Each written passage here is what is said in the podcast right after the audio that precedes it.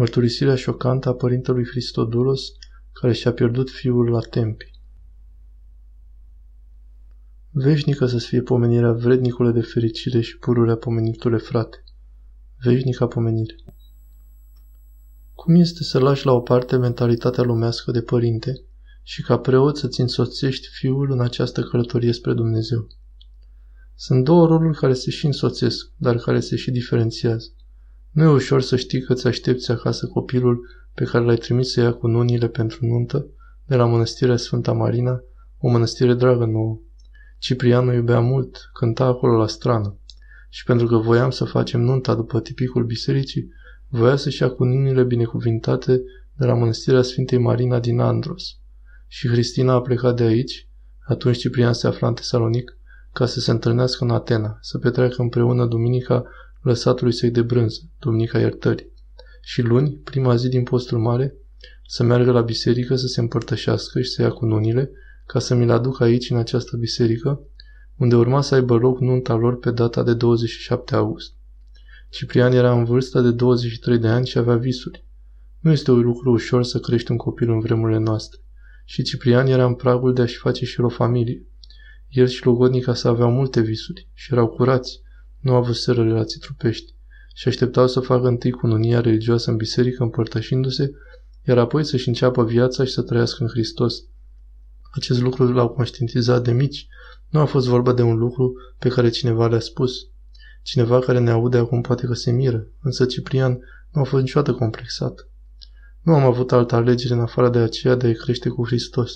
Încă de mic era foarte vioi. S-a îndrăgostit prima dată la grădiniță. A venit și mi-a spus, îmi place de micuța aceea. Era un copil tipic epocii sale, avea și ispite din partea lumii, însă îl avea și pe Hristos care lumina și îl scotea la liman. Așadar, un astfel de tânăr precum Ciprian, pe care dumneavoastră l-ați încredințat societății și culturii din Grecia, Sfântul Dimitrie, și despre care la un moment dat, în urmă cu câteva zile, auzim că a suferit o moarte martirică. Așa s-a întâmplat. Era marți noapte când Cristina a pornit încoace iar el nu-i răspundea la telefon și a venit neliniștită ca să ne spună că îl sună și nu răspunde. Atunci era ora 0.30. Întâmplător mă uitam la știri și undeva au anunțat despre accident.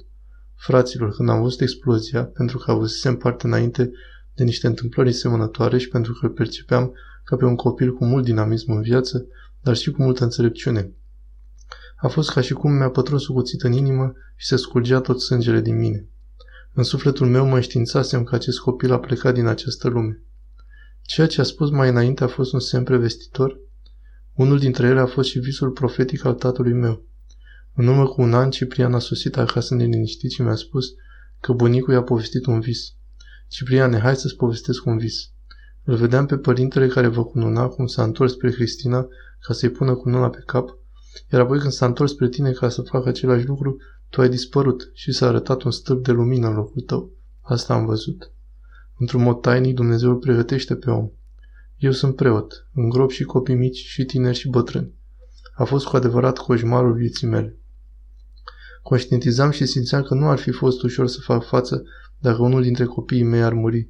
Însă cultivam acest lucru și îmi spuneam, de ce să nu se întâmple ție? Ești tu mai deosebit decât ceilalți? Când v-au adus sicriul cu trupul lui Ciprian, cu toții știam că este un sicriu sigilat și ne gândeam că nici dumneavoastră nu veți avea puterea să priviți ce este înăuntru. Am plecat cu gândul să aduc trupul copilului meu. În sufletul meu eram înștiințat că murise deja și voiam să-i aduc trupul ca să facem slujba mormântării după rânduială. Voiam să am grijă de copilul meu, de trupul lui, de ceea ce rămăsese, pentru că omul nu este doar trup. Întâi de toate, omul este suflet nemuritor. În mintea mea aveam imaginea unui loc mistuit de flăcări și mi-am spus, oricum ar fi, orice ar fi rămas, chiar și o celulă din trupul lui Ciprian, eu o voi lua ca să o așez eu însumi în mormânt, ca să aștepte înviere. Pentru mine durerea a fost de multe ori accentuată până în clipa în care l-am preluat de la spitalul din Larisa. Pe la jumătatea drumului ne-am oprit și le-am spus, nu mai pot răbda, deschide sicriul să văd cum este Ciprian. Nu știam până în acel moment ce voi vedea și au deschis sicriul ca să-i văd chipul. Iar atunci în sufletul meu s-a așternut liniștea, pentru că mi-a recunoscut fiul. Am adus trupul lui aici acasă și preoteasa și imagina că este ars și plângea. Însă i-am spus că nu este așa și că voi aduce trupul lui. Noi ne-am îngrijit de el și asta ne-a pricinuit multă jale. Singurul nostru copil care nu ne-a văzut când făceam acest lucru a fost cel mic de șase anișori, Marina, care își sărbătorea ziua de naștere în acea zi. În ziua în care noi pregăteam de îngropare trupului Ciprian, Marina își sărba ziua de naștere. M-am speriat când am venit la cimitir și am văzut o mulțime de oameni. Cine i-a adunat pe toți acei oameni?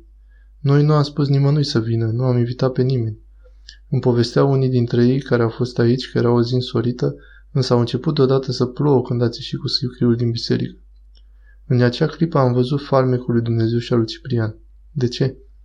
Pentru că toată ziua a fost un soare și doar ce am ieșit, un nor negru a acoperit toată regiunea Avgoros și a început să plouă și cu gheață.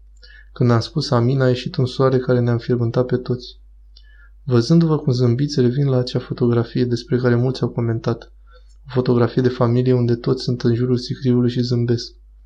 E o fotografie naturală. Noi nu am vrut canale de televiziune pentru acoperirea evenimentului, deoarece ne-am dorit să fim netulburați și atenți la slujba de mormântare a copilului. Ce este acest zâmbet? Acest zâmbet este acea mângâiere dumnezească pe care toți o simt, că Ciprian se află în lumină. Ați simțit furie în suflet? Nu, frate, nu mă lăsa pradă la astfel de lucruri. Dacă mă predam acestor lucruri, știam că voi decădea. Om sunt și eu. Dacă pentru o clipă mă las liber și gândesc omenește ce s-a petrecut despre tragedia întâmplată, însă în spatele unei tragedii când trăiești corect săptămâna patimilor, Paștele, atunci toate se transformă în lumină, în înviere. Aprobați ceea ce trăiesc alți părinți? Furie, plâns, tristețe? Sigur că înțeleg prin ce trec, însă există o ieșire din toate acestea. Ieșirea este învierea. Dacă merg la biserică și se împărtășesc cu trupul și sângele lui Hristos, atunci Hristos le va aduce în inimii mângâiere. Nu v-au îngenunchiat deloc aceste încercări? Sigur că da. M-am văzut pe sine în astfel de situații și am plâns și plâng în continuare. Când mă apucă plânsul, plâng. Însă lacrimile trebuie să devină duhovnicești. Nu trebuie să devină o stare omenească depresivă. Atunci când aceste lacrimi se transformă în rugăciune, vine iarăși în inima omului mângâierea de la Dumnezeu. În acest moment se discută foarte mult despre despăgubiri. Da, vă preocupă acest lucru? Cei care se simt vinovați ar trebui să fie preocupați de despăgubiri. Noi nu vom cere nimic. Nici sufletul meu nu acceptă să aibă astfel de preocupări.